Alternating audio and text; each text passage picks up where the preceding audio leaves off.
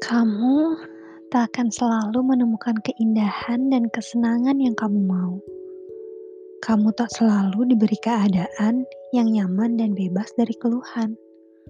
Kamu pun tak bisa selalu berada dalam kondisi yang menenangkan dan menyenangkan. Hal-hal yang menyedihkan akan datang untuk kamu lebih menghargai bahagiamu. Keadaan yang menekan perlu hadir untuk membantumu bertumbuh kegelisahan terkadang turut hadir untuk menguji kesungguhan niatmu.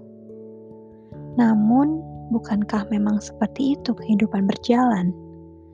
Tak selamanya langit akan terus indah, terkadang berubah menjadi mendung dan sendu.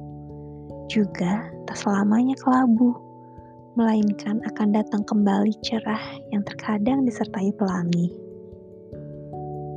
kamu akan terus mendapatkan berbagai macam keadaan dan terus bertemu dengan berbagai macam orang.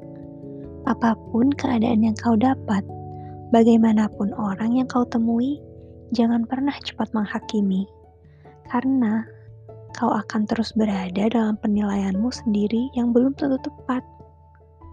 Keadaan yang kau labeli buruk akan sulit berubah menjadi sesuatu yang baik. Seseorang yang kau labeli tidak baik akan tetap terlihat buruk karena kau sulit melihat sisi baiknya. Semua ini tentang bagaimana kamu bisa melihat sisi yang terbaik dari hal terburuk sekalipun.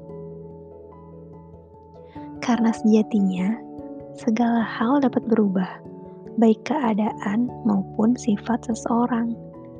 Maka bila kau gagal atau kecewa, bersedilah untuk satu waktu saja.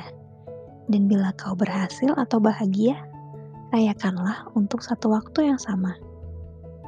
Hargai setiap keadaan dan kebalikannya dengan waktu yang sama.